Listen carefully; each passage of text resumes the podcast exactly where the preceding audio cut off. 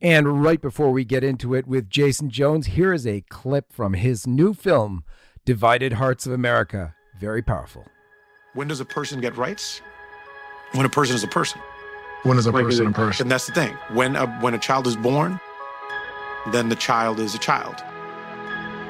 If we look at the history of abortion laws, it's always been predicated on when a human's life begins.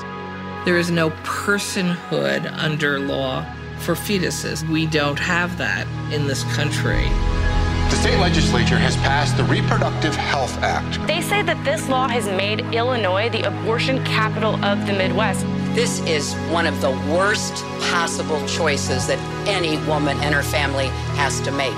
Um, the infant would be delivered. Uh, the infant would be kept comfortable. There's nothing more common sense than giving a child born the right to continue. People were saying, wait a minute, do they really kill babies? I said, hey, it's called infanticide. It's important that as African Americans that we truly understand the history of abortion. In New York City, the home of Planned Parenthood, for decades more black babies have been aborted than born alive. For decades. Abortion is targeting black America. That's not an accident. That's genocide.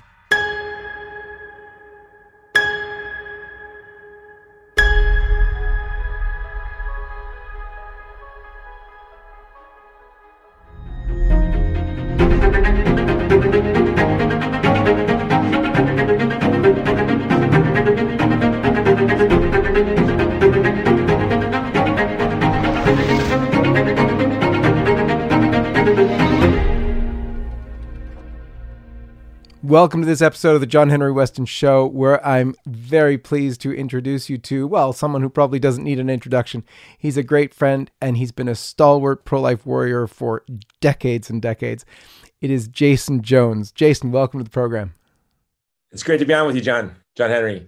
I always call you John Henry Newman, so forgive me for that. no problem. Let's begin as we always do at the sign of the cross. In the name of the Father, and of the Son, and of the Holy Ghost. Amen. So, Jason, I've been really wanting to have you on the show for a long time, and you had to move uh, from Hawaii. First of all, how is how's it going in your new in your new digs? You know, I, I am sorrowful. I miss Hawaii, but we love Texas. It's a beautiful state. It's I feel like I emigrated to another country, but we love it. Awesome, awesome. So, we want to bring some hope for the faith today because there's lots of consternation going on and uh, a lot of people actually questioning their faith because well uh, the church is in great consternation uh, as as you know with with Pope Francis himself but also we have a new development in Joe Biden. Joe Biden uh, masquerading as a faithful Catholic. Nancy Pelosi did it for some time. We saw John Kerry before that. But with the actual president of the United States um, receiving Holy Communion, going to Mass. It's it's a very trying time for Catholics, for faithful Catholics, and it's it's leading people to question the faith. And I was praying my rosary uh, the other day, and uh, uh, I think an inspiration occurred to me to contact you about this very thing. So, if you wouldn't mind, there's a lot of people who know your story, but I know some don't. But I really want you to focus on your conversion story, first of all, from a Catholic perspective. What can you tell us on that?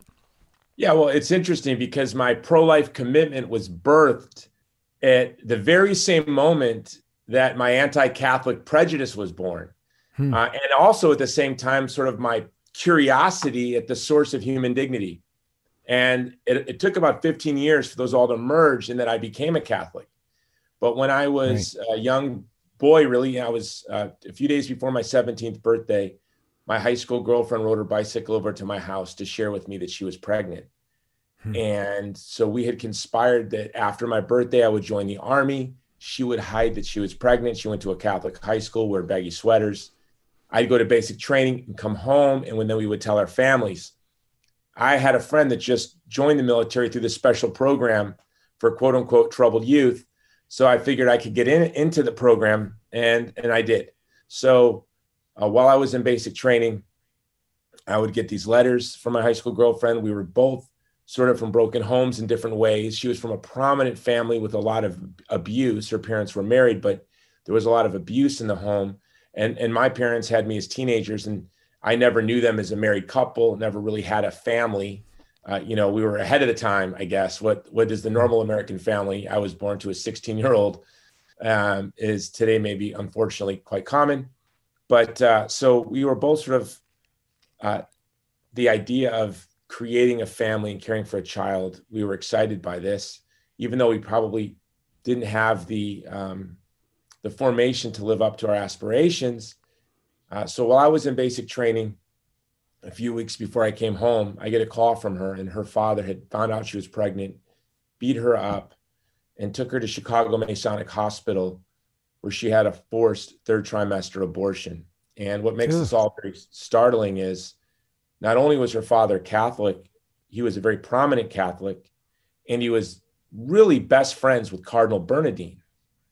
And uh, so oh. for me, and I knew this, and in many ways, I looked up to him because he was wealthy and and um, established, friends with these important people. I always thought he was a strange guy, but I had admired him and I associated Catholicism with him. So after this mm. happened, uh, I would say I became really angry. I became sort of almost an anti Catholic bigot. And wow. it was grounded in, at the same time, I didn't know abortion was even a thing, as strange as this may sound, until I just, let alone something that was legal, until I just discovered that my child had been destroyed through a forced third trimester abortion my captain, I was begging my, I was crying, just asking my captain to call the police. And he, he hmm. looked at me and explained, you know, confused. Why would I call the police? Don't you know this is all perfectly legal? So it was startling. Wow. So, you know, and I'm, I'm a filmmaker in the film business. That would be the call to adventure. And what was interesting about this sort of grave injustice that I experienced, my high school girlfriend experienced, and, and, our, and our child experienced, is that um, how closely connected uh, abortion and the Catholic Church were in, in, in, human anthropology. For me, in a real, uh, I was very conscious of this. Why was this so wrong? How could a prominent Catholic do such a thing? And it wouldn't be till years later that that I, I began to see how just tragic and disgusting it was that this all took place at, at a Masonic hospital as well. Hmm. It's an incredible thing that that you know, you were so anti Catholic at this point, understandably so. It seems to be linked to the most traumatic, most hurtful, harmful thing in your life at this point. Uh, and yet you came to the very faith that, that you, you thought so despicable. Give us the rest of that journey. Yeah, well, and I did, and sadly enough, my um, high school girlfriend is today even a, a, very aggressive anti. You know, she's really anti-Catholic hmm, today. Wow uh, because of all the experiences that she's uh, that she had to suffer in a way that was much more devastating and intimate than how how I suffered it. Uh, so for me, it really I I became I, I had read the the novella uh, by Ayn Rand, Anthem in junior high, and Harrison Bergeron by Kurt Vonnegut. And it's as strange as this sounds, after the abortion, I thought of those two short stories or the novella and that short story. And then I started reading all of Ayn Rand's nonfiction and her fiction and I became like an aggressive, objectivist, Randian pro-lifer. As strange as that all sounds, who was very anti-Catholic. Mm-hmm. And um, but I, I when I graduated college, I wrote um, sort of my goals were to end abortion and to develop Ayn Rand's metaphysics, epistemology, and anthropology. I was searching for an atheist uh, foundation for the self-evident dignity of the human person that became really evident to me through the abortion, right? Mm-hmm. I it was I joked that it was Sartre and Nietzsche and Freud that played a bigger role in me becoming Catholic than any Catholic I had ever met, um, because especially Sartre really erased any hope for a human dignity that to me was self-evident, but that I came to understand was really the fruit of the gospel. It was the fruit of Christianity. It was the fruit of the Christian vision of the human person that the church taught the West and the world. Um, first, you know, Jewish scriptures were made in the image of God, and then what is the what does it mean for God to become man and the Trinity to have three persons? And it was through the church thinking about this for centuries that we came to accept what our founding fathers called the self-evident truth that's in our Declaration of Independence, the Declaration principle. really is not self-evident. It was taught to the world uh, through the church, mm-hmm. and I had to accept. I really I remember that there was a point in time where, I, and I didn't want to accept the church's sexual ethics either, because by this time I'm in my late twenties, had a mm-hmm. lifetime of living one way, didn't really want to accept the church's se- uh, sexual ethics. Um, I remember I was just kind of forced. I was really forced into a corner, and I say really by Sartre. Um, but then at the same time, somehow I discovered Chesterton and Belloc, who were very attractive to me, especially in their triumphalism. I found so much of the pessimism in the church that we see, especially in the English speaking world, um, was really just depressing to me. And so discovering Chesterton and Belloc around the same time I was at this crisis that the only hope for the human person is is the Catholic Church. This church I hated. Actually, when I graduated college, I put that my goals were to end abortion, develop Ayn Rand's anthropology, metaphysics, and epistemology, and um, and uh, destroy the Catholic Church. Like that was I literally I could show you my journal where I wrote that. So that's how anti-Catholic I was. I saw the church as an obstacle to my commitment to wow. defending the child from violence. Now here I am. Wait, the only support for human dignity was I I really came to accept genealogically. Um, is is is the Catholic vision of the human person. But it was Sartre that sort of wow. and Nietzsche that just that deconstructed any hope for human dignity away from the Catholic Church. And I remember thinking, I have to choose how I'm living my life, hmm. um, and abandon any hope for human dignity. And if the human person doesn't have this sort of dignity that we we we see as self-evident, because it is self-evident, but that's not an answer to its source I had to either abandon this, what appears to be self evident dignity of the human person. I had to say that all the great crimes in history and all the great crimes that happen around us personally are not really crimes at all. Um, and it was really, it seems like an easy choice, you know, but it wasn't. Uh, and I really wrestled with it. I, and I wrestled with God. I'd studied the schism for years. This is how long a process it was for me, hoping to become Orthodox. I thought, and I think a lot of people in the English speaking world that have sort of an inherited anti Catholic prejudice, the Orthodox Church becomes an acceptable place to go. And I sort of mm-hmm. followed that route. Um, but I wanted to be sure. And so I studied this, mm-hmm. the Great Schism and saw that there were many schisms in the Great Return in 1688. And I realized if I was going to be honest, and I've tried to make deals with God, like, well, I'll go to this nice Protestant church where they have a bookstore and they all vote the same and look similar to me or uh, can i just do that god i know it's not really the church but and i really tried to make these kind of deals and i realized no i have to go to this place that is is looks as diverse as the world down the street and they they have all sorts of inconsistencies in in the, the community but that's the church and that's where i have to go and i knew that i was broken and and needed formation. And I wish that I could go to some place that was a utopia where everyone was perfect and, and could help form me. But no, I had to go to that hospital of sinners that the church is. And the the violent winds of the age had ripped the doors off the hinges and were, you know, uh, battering down on us even as we knelt in the, in the pews. Um, but the church is the church. And so that was what for me was a really hard decision. But then as soon as I made the decision, as soon as I became Catholic, I remember something Chesterton said that made real sense to me. The Catholic Church is the only thing that is bigger on the inside than from the outside. Hmm. And, you know, I am so grateful for the grace uh, and the privilege to be a part of the Catholic Church.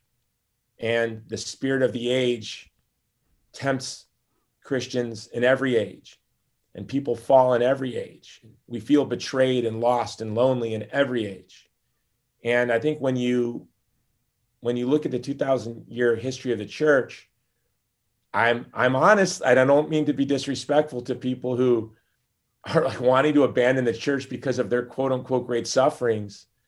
But I have to ask them, how would you have felt in Nazi Germany when an SS officer kicked down your door and you knew him from your church? Or uh, how would you have felt during the French Revolution when you were surrounded by Catholics that were trying to chop your head off? Or if you were in the Nineveh Plains uh, just five years ago and uh, the Catholics were being slaughtered and enslaved by ISIS, or you were a Christian in the Nuba Mountains today and you were being barrel bombed by Khartoum. Um, you know, I've traveled to these places and I've met these folks, and I never hear them suggest that they would abandon Jesus Christ or leave the church because of the great sufferings that they are facing. Mm-hmm. And so I wonder how really we have to acknowledge, and I'm the worst in this, John Henry. I am a very decadent, soft person. And I wish that things could always be as easy as they seemed to me as a teenage boy in this country in the 80s.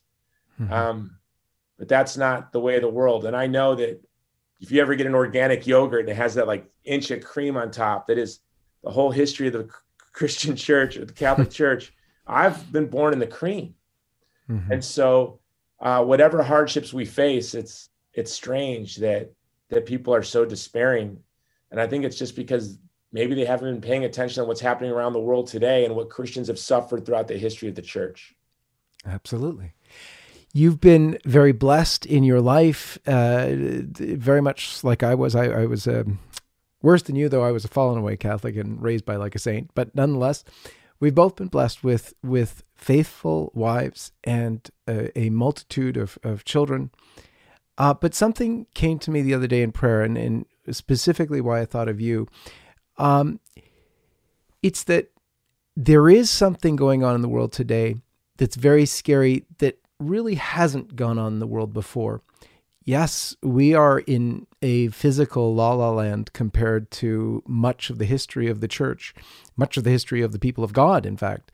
Um, it is very comfortable uh, to, to be Catholic. However, there is a challenge today that there wasn't before the lure of the world, the lure of, of pornography, the lure of all sorts of worldly pursuits is much more powerful today than it ever, ever was before, much more easily accessible. But not only that, the pull of false doctrine in the church uh, coming today from the highest echelons of the church has caused a kind of a confusion that really the church hasn't experienced before, um, especially when it comes from Rome. And one of the things that that I really thought about was what do we do for our own children? There are very many people your age, my age, around around the same age, who have children now approaching their teens or in their teens or in their early 20s, and they're questioning the faith, the true faith for another type of faith that maybe isn't so uh, rigid or so um, fundamentalist that they say, you know, can there be exceptions? You know, it, no one really means to uh, have an abortion. Nobody wants to. But isn't it just if there's really hard circumstances, you know, what what happens then? Or the question of LGBT, you know, can't we go to our um, friend's marriage? They love each other, but but isn't the church stance being too hard? Can't we maybe provide some exceptions in exceptional cases where it's real, true love, and so on and so forth? When your children are questioning the faith, even perhaps wanting to leave the faith, how would you respond to them? What would you say to them, or what would you do? Well, you know, I think that there are two big obstacles that we our children are going to face. And i think all children face. First of all all of us the first if, if our children are drifting from the faith especially as they get older as you mentioned there's the spirit of the age. And the french catholic anthropologist rene girard said the only thing stronger than the spirit of the age is the holy spirit. And so that's why i think it's so important that we impress upon our children the importance of remaining in a state of grace frequenting the sacraments especially confession um, sacramentals filling our house with with the, music of our faith and icon. Our house looks like a Greek monastery. You know, we have so many icons everywhere. Um, and so there's that spirit of the age, and the spirit of the age is becoming quite vicious and cruel and terrifying. And so young people are going to not so much be seduced maybe by the spirit of the age as they have been maybe when we were young. The spirit of the age was quite seductive. Today, the spirit of the age is is, a, is terrorizing. It's terrorizing young people. If you don't conform, we will destroy you, dox you, take away your YouTube channel, for example, whatever. So there's that, and, and but also I think the biggest reason young people leave the faith, and it's my great fear with my own children, is scandal. Hmm. And especially uh, the greatest scandal to my children could be me. And so I, I, my wife and I talk a lot about this. We're both adult converts that, you know, come from broken homes and we didn't receive like what we would call without being disrespectful to our, our parents. My parents had me as children or as teenagers. You know, we didn't have sort of a proper formation. And so we're trying to live up to the, we want to be the types of parents that our children deserve. And I would never want to be a, a scandal to our children. So in this age of there's so much division and hatred and this shunning culture, this cancel culture, how are we to behave? I, I think that the, the the drift to quote unquote progressive Christianity is exactly the wrong way to go. And in fact, it is a scandal. And here's why. We're in a world without banisters, to borrow from Hannah Arendt, the great Jewish political philosopher. The only banisters that I really see that I can cling to are serving the vulnerable, serving those who are shunned, uh, serving those left outside of legal protection. A great new book by our mutual friend Carter Snead talks about how law not grounded in the body is not grounded in the vulnerable. So a law not grounded in the body leaves the vulnerable unprotected. I think the first thing we want our children to see is that that we serve and love and honor the vulnerable and in doing so, that we show that we will not conform to the spirit of the age. And we recognize it comes with all sorts of cost. But at the same time, and if you see that beautiful film by Terrence Malick, A Hidden Life, which I would wish everyone watch, about Franz Jägerstätter, the Austrian farmer, blessed, who refused to say the loyalty oath to Hitler, even though the, the Nazis had annexed Austria, even though his own Bishop was encouraging him to say this loyalty oath to the regime, this loyalty oath to the spirit of the age. Say it, even if you don't, you know, say it. Don't believe it, of course, but say it and think of something else. Say it and don't mean it so you can go home to your family. Um, then a Nazi officer who was Catholic begged him to say it and said to him, Do you think you have the right not to say this oath? And Franz says, Do you think I have the right to say it? So powerful. But even in the midst of this, violent, cruel, vicious ideology that captured his country and was piercing in on his home, their home was filled with beautiful art, beautiful music, flowers. Hmm. so we should not allow the world to puncture the moral imagination of our children. Hmm. That our children's moral imagination should not be invaded at every minute with discussion about politics and the the the, the tragedy of the you know of, of bishops openly dissenting from the teachings of the faith. Not that we don't have those conversations not that there's not a time and a place but i had recently said to my wife my job is dealing with genocide democide and war and i'm a filmmaker and i'm making these projects and working with the uyghur working with uh, groups in yemen on the drone war. I ha- and i realized maybe sometimes i'm too careless. I'm walking through the living room and I'm talking about genocide. I said to my wife, that's over. In my office, these conversations take place. The door shut and only during work hours. And we were never a big family. I stopped watching cable news in 2010 and I stopped listening to talk radio in the 90s. I read my news. Uh, that way is to protect myself from constantly being manipulated um, and emotionally unsettled. So you got to keep that in a box. So I think we owe it to our children to protect their moral imagination, to fill their life with beauty and joy. I fill my house with flowers. My wife doesn't like flowers. okay, I do. Um, always fresh cut flowers, always in and around the house. Icons everywhere. I'm looking at icons right here. Icons everywhere. Um, and so I think that's something that's very important. Also, we have to be the same person inside our house as we are outside our house. If our children see dads one way in, in the house and one way outside of the house, that's a grave scandal. Um, so I think our real challenge right now, and then we have to address the inconsistency in some of the church leadership. You know, what does it mean? My kids, I don't know where they get it. They're much tougher on Joe Biden than I am. The things they say, I had to whoa, whoa, whoa, whoa, you know, um, because they're scandalized. It makes them angry. My seven-year-old, I will see him walking around the house, and my wife and I actually do not talk like that he will say things about Joe Biden. I have to call him. Where did you get that? Where did you say that? You know. Um, and he's like, well, isn't he this and he's that? And I said, well, yes, he is Catholic, and yes, he is pro-abortion, or he claims to be Catholic, he's pro-abortion. And so those are great opportunities to have conversations. But we have my wife. The, the day you emailed me to say you wanted to have this conversation, it was it was striking to me. You've done that once before. I woke up, said to my wife, I have to get a coffee. Call John Henry because I, in a dream, I was told I have to call this cardinal. Before I got back with my coffee, you had called me to say this cardinal wanted to talk to me. I don't know if you remember that. And then, then you emailed emailed me you wanted to have this conversation, and um, the whole night before, my wife and I were talking about recalibrating, being more disciplined. That we cannot let the, the, the hatred and the division and the calumny and the gaslighting and the insanity that's that we're all having to deal with as adults. Uh, let's shelter our children from that ground them in transcendent truths, um, fill their life with the sacramentals, the beauty of the faith, bring them to the sacraments, be the same person inside the house as outside of the house to the best of our ability. And when we, when there's a chasm between what we say we believe and how we act, we need to be very open with our children about our struggles and why I struggle with this or why I struggle with that. Um, and I think if we do that by God's grace, our children will remain in the faith. Amen. Amen. What a what a thing, what a world we live in. Um, it it struck me as you were talking about Cardinal Bernardin and that horrific chapter in your life.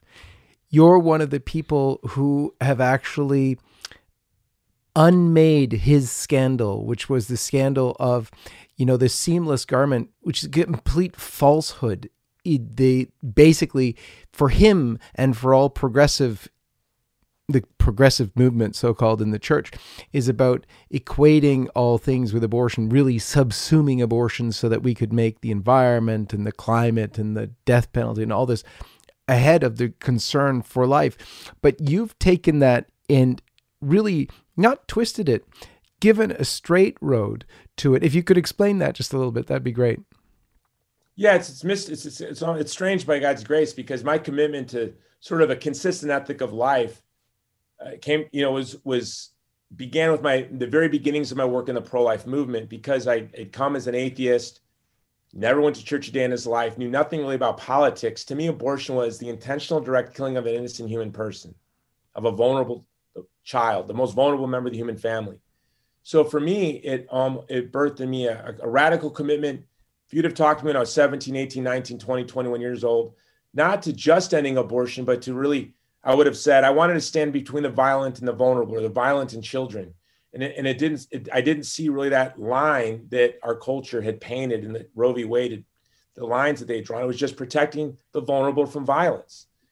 As I mm-hmm went to, got out of the military and went to college, I discovered this quote unquote seamless garment or consistent ethic. And it, it was, it was really gross to me from the very beginning. It was a scandal. The seamless garment to me was really a great scandal to me entering the church. And what might be strange is if you go back and look at my earliest writings in the 90s, I was writing about war and immigration and other things before pro life. Um, even though I was speaking about pro life, I felt as a writer I, I, don't have much new to say. I'm learning from all these great pro life writers. Um, but on war and other things, I felt I could speak as a, as a former soldier. But um, but to me, what yeah, what the consistent ethic or the seamless garment does, I think by design, is it drowns the child in the womb in a sea of prudential issues, and in doing so, it not only abandons the child in the womb from those who would protect the child, but it also creates divisions on those issues where there's harmony. For example, like on immigration, I support border security and I support a mandatory verification system. I also support a big supporter of the Dream Act. Um, I've been, I've been, and I've been writing on this for 20 years. But I come from this position that that we need a secure border because we want to protect the vulnerable from economic exploitation, vulnerable migrants. We want to protect vulnerable Americans from having their wages undercut by the exploitation of vulnerable migrants. We want an e verification system because we want every one working in this country to have the same architecture of legal protection as the next person. Da da da. Now, you may disagree with me on this. You may say, Jason, you know, I think that that um, a, mandatory verification system isn't the best way to go. And I may say, I support the DREAM Act because I think the children of parents who were were lured into an underground economy, who were raised around American children, are American children, and they should be recognized as such by the law. You may say, well, but Jason, to do that is going to lead to more exploitation of migrants and more children trapped. And we can have this argument. These are prudential issues, but we should we would both be grounded in a concern for the vulnerable. What the seamless garment does is it creates divisions where there are none. And it leaves the most vulnerable abandoned. And what I notice about the quote unquote seamless garment folks, which have sort of evaporated, I don't know where they are. Um, but the issues I work on, this offends some people. There are issues like and commensurate to abortion in the world today. There are issues like and commensurate to abortion in the world today. For example, 3 million Uyghurs are in concentration camps where they're murdered, their organs are being harvested, where there's forced abortions, contraception. I'm not saying nothing is like and commensurate to abortion. If tomorrow China nuked Taiwan and Hong Kong, that would say is a like and commensurate issue. It's mass murder of intentional, the intentional mass murder of innocent life. Um, but I wonder why I never see these groups speaking up for the Uyghur, which we all profit from, John Henry, because we wear Nike shoes and we use Apple computers and we shop at Costco. All three of those companies have used, participated with uh, partners that have used slave labor. So I don't see them talk about that. I don't even hear them today talking about limiting strategic nuclear weapons, which are designed to target civilians. It's always prudential issues on how best to spend the government dole.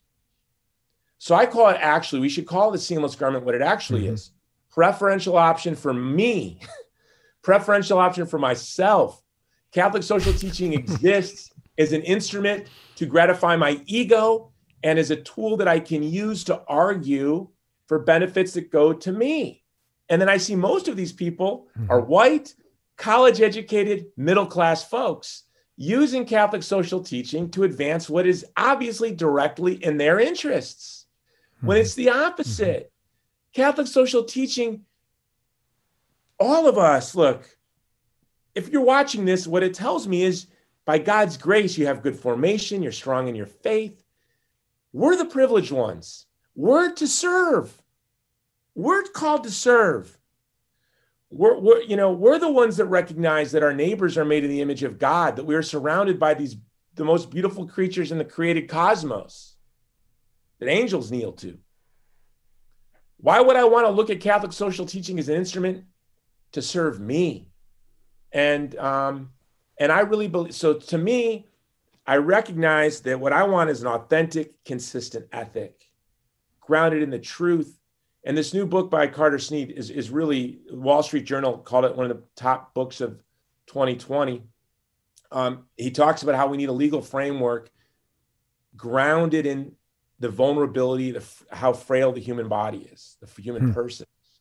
And that's what Catholic social teaching is about, uh, is, is, is ordering us to think about the vulnerable. John Henry, I don't know if you remember when uh, there was a false nuclear alarm that went off in Hawaii, a false nuclear alert. Oh, yes. Yeah. And I wrote that article. Um, I think I might have published it with you guys. I forget, but you did. Absolutely. And my family, I had a plan. I've known since the 90s we were, you know, in the hot seat, and I had a plan for my family's safety. So when this happened, we had a timetable, we had go bags, we had a cave to get to, and we got to our cave within the the time that we needed to get there from a missile to go from North Korea to Hawaii. And we published that article. What was strange to me was, was startling to me when with all clear was called and we drove back home and I put funny cartoons on for my children to distract them from the trauma of what they just experienced, my whole state experienced. My phone, my, my email and phone and my WhatsApp and my friends from Iraq and Syria filled up my phone hmm. concerned for me.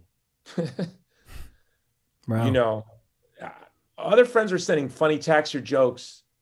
But these people who were, were, were literally just beginning to heal from ISIS, and ISIS was still in large parts of their country, were the first to be concerned for me, not to worry about themselves as a victim, but they were thoughtful to me. And that's what it's about. And we have to be, no matter what we're going through, for most of us, um, and I'm not diminishing what any of us and all of us might go through.